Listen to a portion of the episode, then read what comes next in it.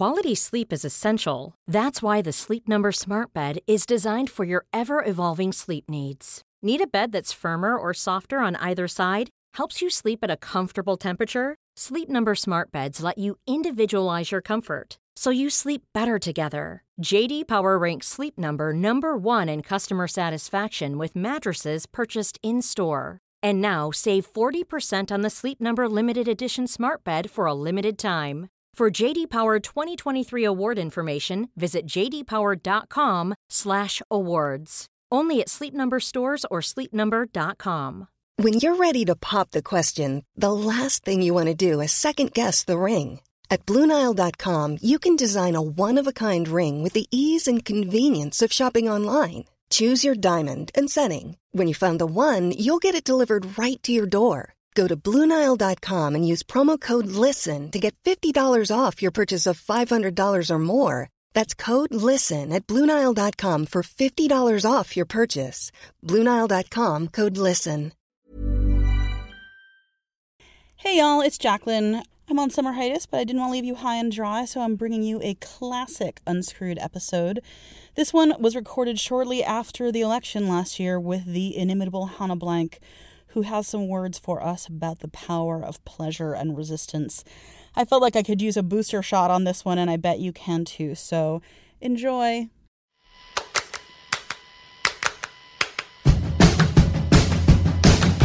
Welcome to Unscrewed, the show that knows that real liberation includes sexual liberation. I am your host, Jaclyn Friedman. This week, I am so thrilled and truly, if I'm being honest, comforted to have on the podcast one Miss Hannah Blank, who is a historian and scholar and performer and kitchen artist who spends her time thinking, learning, writing, and speaking at the crossroads of bodies, self, and culture. And I've asked her here to talk about the role of pleasure in resistance. Straight up, like, we are on a resistance footing now, y'all. This podcast is officially a podcast of the resistance.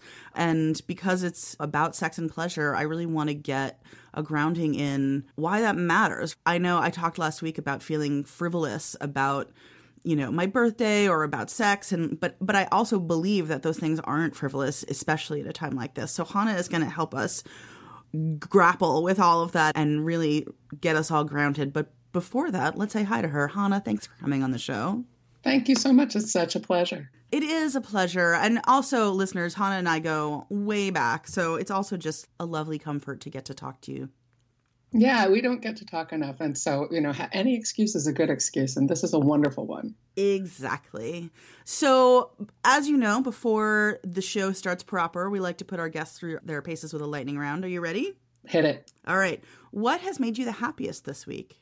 My lover is here from Texas visiting and is sitting on the couch listening to one side of this interview. Yes. Hello, lover. I know that's not the side of the conversation that your lover's listening to, but, but it's making me laugh. that's amazing. What's the best sex advice you ever received? I think the best single bit of sex advice that I ever received is that there are five ingredients to excellent sex, and um, they're communication, communication, communication, a sense of humor, and lube. Yes. I've heard the just communication and lube version of that, but I like yours better. You have to have a sense of humor because there's that part where you're like, "Ouch, you're on my hair." Yes.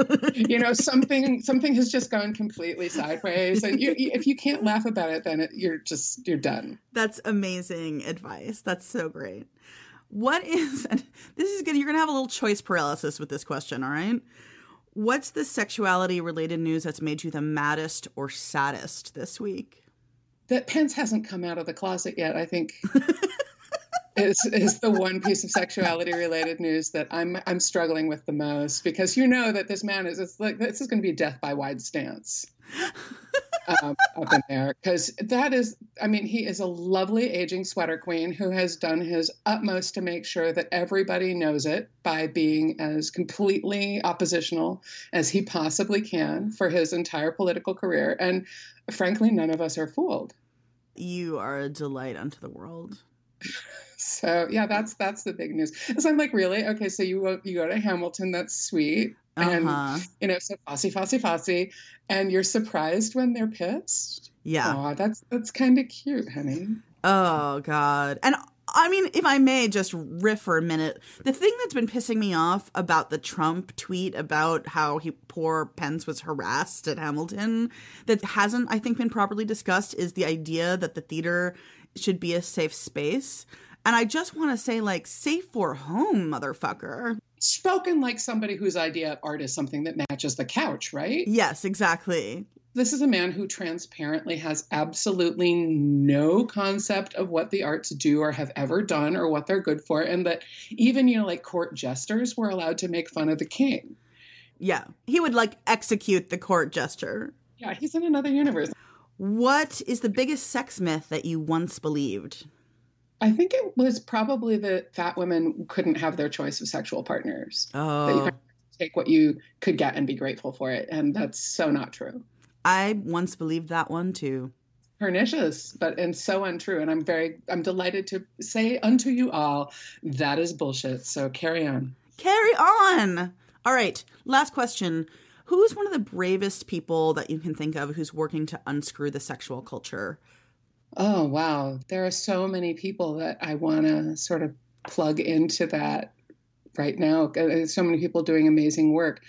I'm really, really proud of Tristan Taormino's work. Yeah. because she has been so consistent with her message over such a long period of time and she has brought that you know very consistent pleasure oriented responsibility oriented consent oriented but also like yeah absolutely like give go for your desires and make that happen and if your desires are, are raunchy and and smutty and and wild, then figure that out and make that happen and do that work. I really admire that so much because she has been so consistent with bringing that to our culture at, at large. Yes. Love Tristan. And listeners, if you want to hear more from her, the most recent episode she's been on on my show is called Feminists with Rape Fantasies. You can find that in the show notes or in the back episodes wherever you listen to the shows. We love Tristan. All right, Hannah, you dispatched the lightning round with aplomb. Wonderful. Do I get extra points for that? I you love it. do get extra points for that. Absolutely. So, as I mentioned when I was introducing you, I've been having trouble in terms of my work, which is about changing the sexual culture and just in my personal life, figuring out when it's okay to enjoy myself right now. Because, you know, the world's on fire and so many people either are already suffering or are about to truly suffer. And I know in my brain that me voluntarily suffering doesn't help anyone, but also sometimes it just feels weird and inappropriate, and I'm just struggling with it. So I brought you here because literally you were the person I wanted to talk to about that. well, thank you. And I'm glad. And, you know, and like we said before we actually started recording, I mean, the world's on fire. So buy marshmallows and share them with your friends. We've all been distracted this week, but there's a great role in remembering that the work that we're doing for many of us is part of this sort of long term resistance effort. Because it's not like the stuff that needs to be fixed is new Right. the the urgency is new and the focus is new. And the fact that we have you know cheeto jesus doing his thing is certainly new and incredibly disconcerting. And it sort of feels like the fast forward button on you know on horribleness has been pressed which it has. It doesn't change the fact that we've you know a lot of us have been doing this work for a long time to help people organize and to help you know lend our our voices and our shoulders to that effort I find a really wonderful sort of reassuringness to the fact that that part hasn't changed. That you and I and many of the people that we work with, who are our colleagues and folks we love, are incredibly well equipped to deal with the present moment, as well equipped as anybody's going to be. That's one thing that I've been taking from this. But the other thing, and this is sort of more directly pl- about pleasure, that this whole shit show of an election outcome has done is that it has brought people together. And there's been a lot of people just sort of spontaneously reaching out and creating community and going, I don't even know how to create community, but I know that we as a collective need to be doing something. So let's start having those conversations. And bringing people together and starting to have those conversations, even when they're difficult conversations, I think there's a lot of pleasure in that because there's a lot of pleasure in human connection. We are literally built as human beings to reach out to other people when we feel threatened. And that is our strength. Don't forget that all of these things that, you know, all especially the social horrors that are sort of being bandied about by um, folks on the right these days they're all about isolating people. They're all about keeping people from one another. You know like let's put all of these people over here on a registry. Let's put all of these people over here in conversion therapy. You know let's take them away from their context. Let's take them away from this broader american context and refuse to let them connect with people and form alliances and become friends and become lovers and become you know partners or you know next door neighbors or whatever it is. It's all about taking people away from one another. And as far as I'm concerned, one of the big ways that we can really resist that effort, that political effort to isolate and divide is to just, oh, I'm I'm terribly sorry, but I'm interested in getting together with people and pulling people in and, you know, making those connections and making those connections stronger because and really, you know, the old phrase about an army of lovers will never lose, I think it's really true. I, I hadn't really thought about that. That their strategy, that the sort of oppressive fascistic strategy, is to keep us all isolated from each other. And terrified of each other. And terrified of each other. The day after the election i was you know I was really just heartsick as so many of us were. But then i saw a picture of Pierre de Mort. I really hate using his name. And i just looked at the picture and i said you know what old man? I am not scared of you and i could take your ass in a fight you are so brave. I mean, I could take his ass in a fight too, but like, I don't feel like we're gonna get a fight like that. No, but you know, but just being able to to look at his picture and say that made me feel better because I was just like, you know, if it was him and me in a cage match, I know who's walking out. Wait, but I have a question. It's somewhat tangential, but if you're not afraid of him, why don't you say his name? Because I think that he has made this is just me being kind of woo that I, he has made such a thing out of his name. Like his name is on oh, everything. Yeah. That he does. That I feel like getting people to say his name repeatedly is part of his strategy. That is super valid. I also refer to him as the hair that would be king. Which takes a little longer to say, but I like Cheeto Jesus for sure. It gets yeah. a lot across and and it's very satisfying to say with the um I don't know where I'm going with this.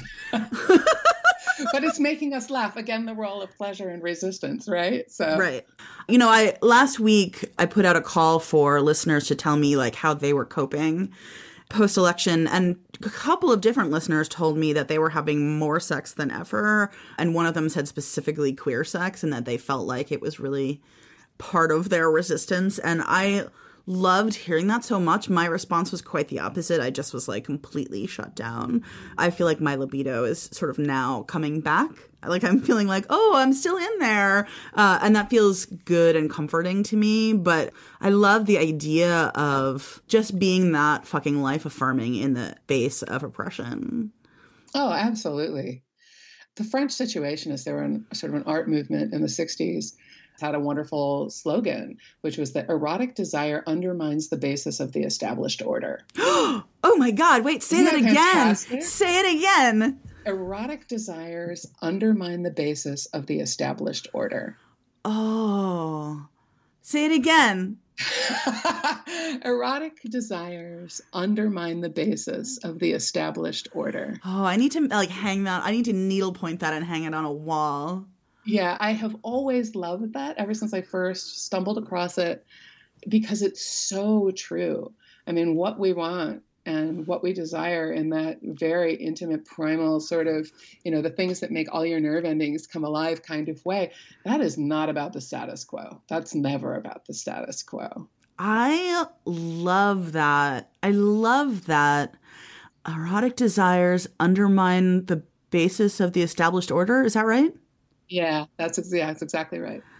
Yeah, because the order, especially the one that's coming in now, is about separating us from each other. Um, yeah. and yeah, and making us be compliant and docile and afraid. And that the life affirmingness of experiencing your genuine erotic desire is a slap in the face to all that shit. Yeah absolutely. 155% and i just i really feel that that has a, a huge role to play for for all of us is to just remember that you, no one can take that away from you i mean that's yours look, you and I are both queer women. I imagine that a number that some queer folks are feeling scared, that p- folks maybe in interracial couples are feeling scared or, you know, where there's differential status in terms of immigrants are feeling fearful for their connections and fearful for their ability to explore them. Yeah, and I think that there's a lot of pressure right now to not show your joy. And I really urge people to resist that um, because refusing to show your joy or sort of agreeing with this sort of don't show your joy that sort of grimness fear is right next door to that. Not even next door it's part of it because well what happens to me if i show my joy? If i show too much joy then what happens to me? That's insidious and it's really really destructive and so yeah i really really do feel that taking pleasure in your people, taking pleasure in your friends, taking pleasure in your lover or lovers. Or even just in yourself and your own body. Yeah, just in yourself and being out in the world, being visible with it in whatever ways feel comfortable to you. That all matters. And it all, I think, has a both a direct and an indirect political effect direct because in this moment that we're in there is such pressure to not let your joy show. Because you know you don't want to be perceived as not taking things seriously. But also because i think that there are like you were you know you were alluding that there are a lot of people who who are worried and and legit worried yeah. that you know being joyfully out in the world in the ways that you are may make you visible in ways that could create problems and that could precipitate some kind of crisis and that is both true and it is always true. It has always been true. But one thing that I will say to that is that strength in numbers is also a real thing. And that, um, you know, it's not always possible to go out in the world and be out in the world with a large group of people who, that you enjoy all being happy together.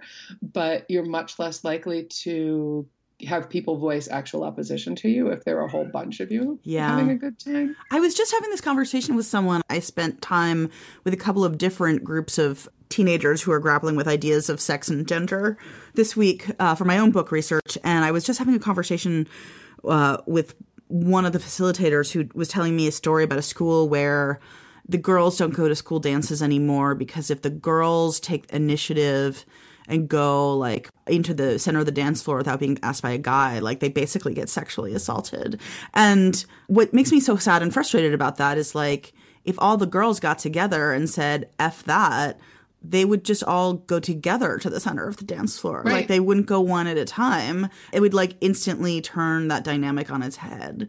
It's the idea that they're being pitted against each other that keeps enabling that violence. I'm not blaming those girls for it, just to be clear, but like I think that we get so wrapped up in our fears that we don't see that strength in numbers as the power that it actually is. Want flexibility? Take yoga. Want flexibility with your health insurance? Check out United Healthcare Insurance Plans. Underwritten by Golden Rule Insurance Company, they offer flexible, budget friendly medical, dental, and vision coverage that may be right for you. More at uh1.com. Quality sleep is essential. That's why the Sleep Number Smart Bed is designed for your ever evolving sleep needs. Need a bed that's firmer or softer on either side? Helps you sleep at a comfortable temperature? Sleep Number Smart Beds let you individualize your comfort so you sleep better together. JD Power ranks Sleep Number number 1 in customer satisfaction with mattresses purchased in-store. And now save 40% on the Sleep Number limited edition Smart Bed for a limited time. For JD Power 2023 award information, visit jdpower.com/awards. Only at Sleep Number stores or sleepnumber.com.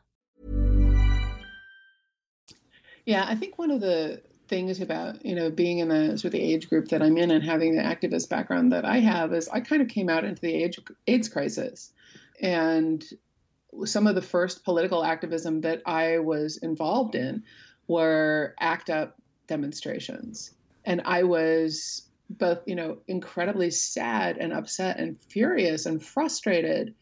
And also just the joy of being with other people and doing that work was huge. And to realize that for me to, you know, go to my first ACT UP actions, and my first Queer Nation actions, and to realize that I didn't just have to be upset about this all by myself. Yeah. That all by itself was enormous that this didn't have to be this sort of isolating, terrifying, you know, here I am, this young queer person reading these stories in the newspaper and Time Magazine or whatever on this individual basis where it's just like, oh shit, what's going to happen to me? But being able to be in a space with all of these other people who all, we all realize that the situation is completely fucked, but there's solidarity and there's joy and there's pleasure in getting to know these people and yeah. getting to work with these people and realizing that you have those connections and that really being all of you being scared of the same thing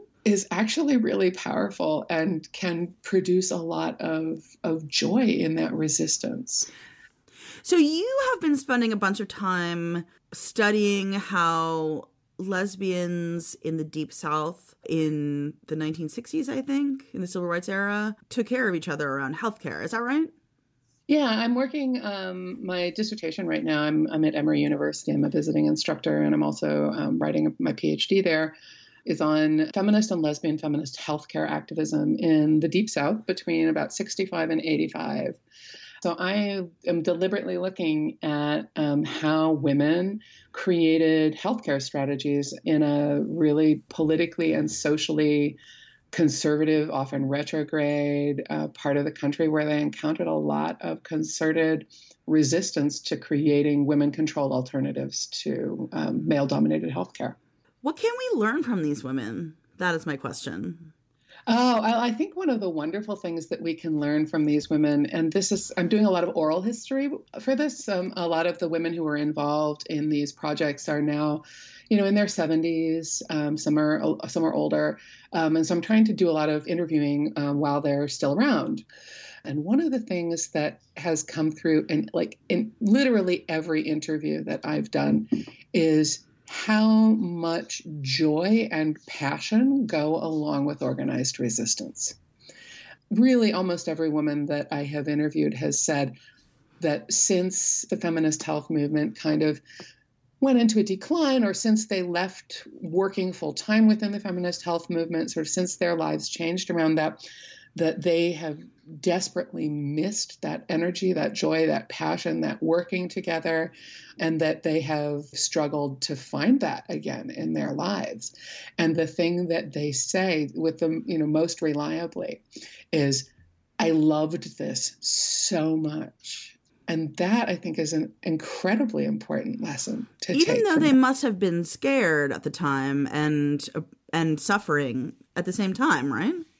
Oh, absolutely. So, and I think that's a good note to all of us. There's an enormous amount of work to go around right now. There are enormous number of ways to resist the incoming administration and everything that comes with it. And to find the part the the method of resistance that makes you feel that joy, I think is is one of the pieces of advice. You know, I always give that advice to what if people are asking me like how to make a difference. I'm I always say like, you know, we need all kinds of approaches. Do the thing that makes you feel energized because you'll be most effective at it, right? But I think now more than ever, yeah. Yeah, and that it's not up to you to fix it all by tomorrow at lunch. Yes, exactly. Although if you can, that would be lovely. Yeah, um, Mazel tov to you. And I wake up every morning hoping that somebody is already. we will throw you the world's biggest party if you do that, but it's not on you. So, were these women boning each other? Some of them. It's an interesting question and an interesting problem when you do work on um, on second wave feminism or on really on any feminist resistance movement because there are two things going on. One of which is that a lot of women with a lot of different sort of orientations, a lot of different outlooks and backgrounds are coming together to do feminist work. And every time you get women coming together to do feminist work, people who oppose the work that they're doing call them dykes because apparently that's the worst thing that you can call somebody. Um, so this is used as a way to oppose and a way to in, try to intimidate and oppress to, to just label all of these women as dykes. Um, and at the same time, there are a lot of lesbians that are included in this group of women who are doing this work. Whether they were, you know, identifying as dykes or as lesbians or as political lesbians at the time is sort of a, an open question. Get some of some of all those things. Plus, I think some people who just sort of stumbled into this place where there's a lot of amazing energy and love and intensity and fell in love. So the answer is simultaneously yes and no that some of these people were having a lot of hot sex within the movement and within their communities of activists. And some of these people were actually really struggling with being given this label as an epithet and also knowing that yes they were working alongside people who were queer and were gay identified women and having to figure out sort of okay so how do we make this work and how do we do our own internal work when somebody says hey you dykes so that we don't react as if that's a bad thing. Yeah. It makes me also think of the kiss-ins that I used to do on campus in front of the like freshman tours, the tours of prospective students. Mm-hmm. You know, we we used to do kiss-ins, you know, and the idea of which both were just sort of like a fuck you to the school administration, but also to like scare off the students who weren't cool with it, to like create the community we wanted on campus, right? Like if you come to Wesleyan and you see bunch of queer people kissing and that's not cool with you, maybe you're going to be less likely to apply. And that was a way of our sort of exerting control over who gets entry to the community, even though we didn't have real power over that. You know, mm-hmm. the literal power to make those decisions. Pleasure as activism also has a great deal of power. I would love to see some kiss ins in front of Mike Pence. that yeah. would be amazing, wouldn't it?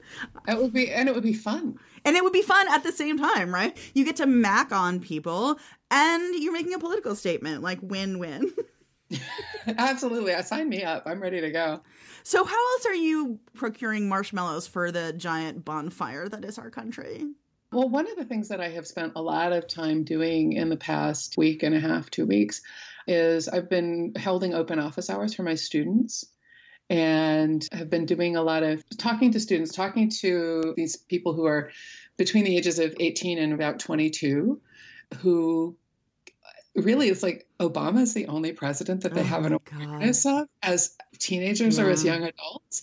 They are have come of age and sort of come of their political awareness in an environment where they're not sure what protests are for or why somebody would want to go to a protest or why that's effective or what you know political activism really looks like. And some of them have some investment and some awareness of black lives matter which always excites me when my students come in with that because then you know we've got a place to start that conversation. They were probably like too young for occupy even. Yeah it wasn't on their radar yet. Wow. And so I've been spending a lot of time saying, yes, absolutely, you should go to protests. Protests are great fun you meet a lot of people you get to know a whole bunch you like this whole community of folks who share your views or whose views intersect with yours and you're making yourself visible for something that you care about. So i've been doing a lot of that and you know handing out resources as well like here's pamphlets about mm-hmm. long acting contraception and immigration law assistance things like that and just sort of making those resources available on campus to group of students who really never had occasion to think about that mm. stuff. The other way that I've been sharing marshmallows with people and doing that work is that I created a community on Facebook, which is called 100 phone calls, hashtag 100 phone calls. Yes, I'm in it. Yeah, because I decided that one of the things that I can do, and sort of a, a, low impact on me in terms of my time and energy, but sort of moderately high leverage thing that I can do is that I can pledge to make a minimum of 100 phone calls to elected representatives over the course of the next calendar year uh, to say, here's the thing. I, as your constituent, I need you to go and do something about this thing because making those direct phone calls matters. You know, if you flood somebody's phone, mail, you know, their voicemail, they notice, they pay attention. That's as, you know, staffers have to deal with that and the word goes up the chain. So anyone who wants to join that, it's hash sign 100 100 phone calls. You can find that on uh, on Facebook, and I'd be happy to to add y'all. And we'll link to that in the show notes at jaclynfriedman.com slash unscrewed if you didn't get it on Facebook. Thank you. So yeah, so I'm doing that, and I'm really encouraging folks in my local community to make those calls and to also figure out where your people are. I'm part of a group in my Jewish community. Um, not only do I attend a, a, gay synagogue, it was founded by gays and lesbians about 35 years ago, but within that synagogue community, there's also a group of uh, queer Jews who are working for social justice. And we have regular Shabbos dinners and hang out and talk about strategy and and that's also really powerful and and a great source of joy. Yay. And I'm surprised you haven't talked about cooking and baking. Oh, well, yeah, rage baking. rage baking and stress, stress baking are big for me. Also, just I have, you know, this automatic outlet. You know, I go to a campus every day where there are hordes of hungry people. Hannah is a queen of the domestic arts. Thank you. And it's and it's a great way to relieve stress for me. I find it very soothing. I find just pictures of what you've baked very soothing. Well, thank you. and I, I love to take like I've already taken in a batch of really fantastic uh, lemon pound cake made made on the recipe that was you know written down by um, Elvis Presley's black cook. Wow. so this amazing, incredibly rich, dense pound cake that I I took some into campus I think two days after the election, and put a sign on it and that says this pound cake stops fascists. Yes. So I'm all for doing that and just, you know, letting people know, you know, that this, even though it's a little thing like, you know, taking some baked goods into your, your workplace or your educational institution, you can connect that. Yeah. I, you know, I think, you know, because you've been on my Facebook page, I've been making ice cream regularly this year. It's been my new little hobby. And even on my book deadline and in the middle of this, I'm like still making ice cream because it is so comforting to me and soothing. And, and then I get to share it with people. And, you know, the other thing about pleasure that I don't think we've talked about explicitly yet is we have to know what we're fighting for and not just what we're fighting against. And I think that accessing pleasure in whatever forms, you know, whether that's sexual or otherwise, right now is a good way of reminding us what we are fighting for. Ultimately, the fight against authoritarianism or fascism or whatever you want to call the darkest timeline we are now careening toward, ultimately, we're fighting for our freedom to enjoy our humanity, right? Like to be free. And that freedom, in, in part, is about pleasure, right? Or about being alive and enjoying being alive in the world.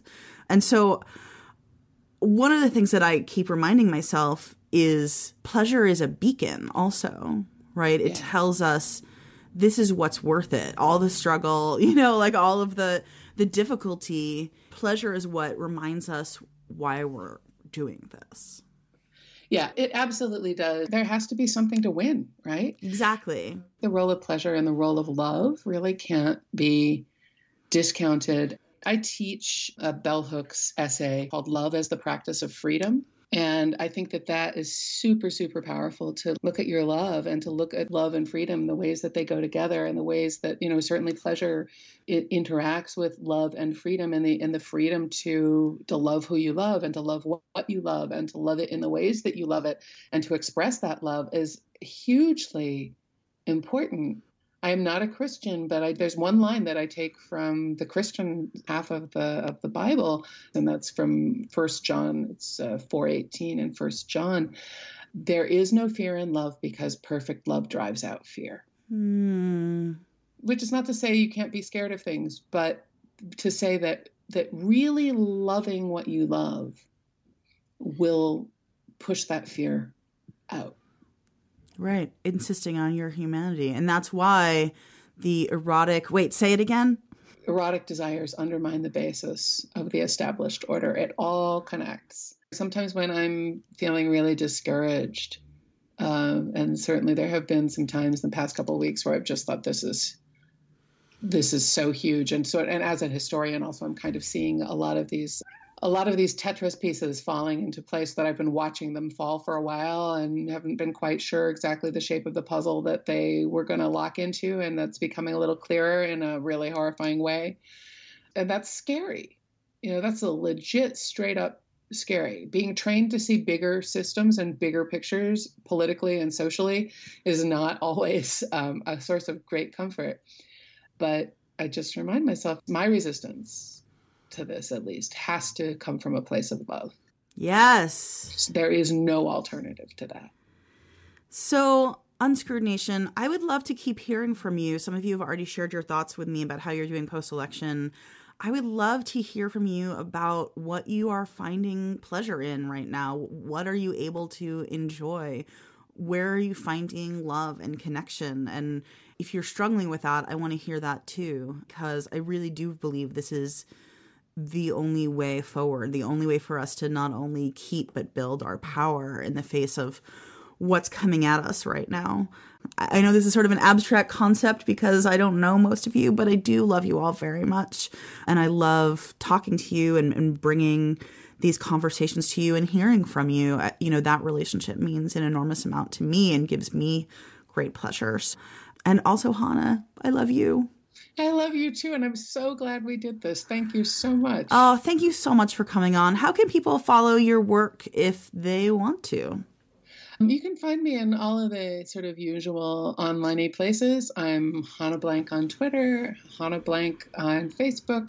Um, I have a blog where I mostly write about bioethics, since I'm also in training as a bioethicist while I do my PhD in Hannah history. does like literally everything. I don't skydive yet. You can also find various of my books. You can find them at your local independent bookseller. Woohoo! Of course, you can also find them at, at other places that I would prefer you not spend your money with. And uh, yeah. Right on. And you can find me on Twitter and Facebook at Jaclyn F, J A C L Y N F, and on Instagram at Jaclyn Effable because Jaclyn F was not available, but also that was fun. Um, like that.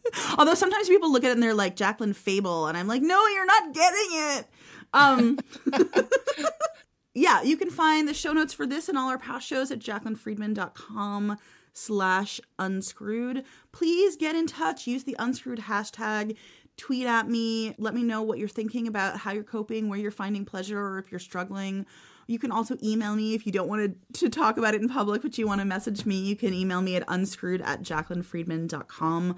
Love to hear from you about everything future shows, your thoughts about past shows, advice questions that me and a future guest can answer. Please be in touch. We need to be with each other now more than ever. Make sure you subscribe to the show so you don't miss an episode. You can subscribe wherever fine podcasts are available iTunes, Acast, Stitcher. When you're in iTunes, if you want to show some love, give me five stars, give us a quick, quick review. That is how you help other folks find the show. Um, and it also makes my heart grow three sizes. This show is produced and edited by yours truly. Our in and out music is by The Pink Tiles, and our cover art is by Nicole Dodonna and was produced in collaboration with The Establishment, who also designed the sound cues.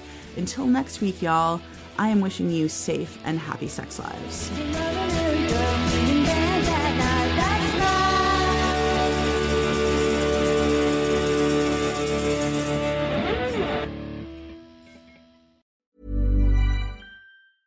A lot can happen in the next three years. Like a chatbot may be your new best friend.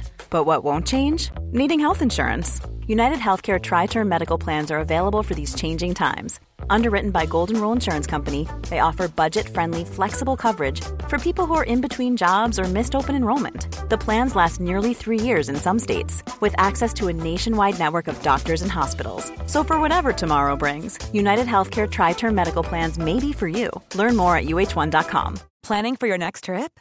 Elevate your travel style with Quince. Quince has all the jet setting essentials you'll want for your next getaway, like European linen, premium luggage options, buttery soft Italian leather bags, and so much more. And is all priced at 50 to 80% less than similar brands. Plus, Quince only works with factories that use safe and ethical manufacturing practices. Pack your bags with high-quality essentials you'll be wearing for vacations to come with Quince. Go to quince.com/pack for free shipping and 365-day returns.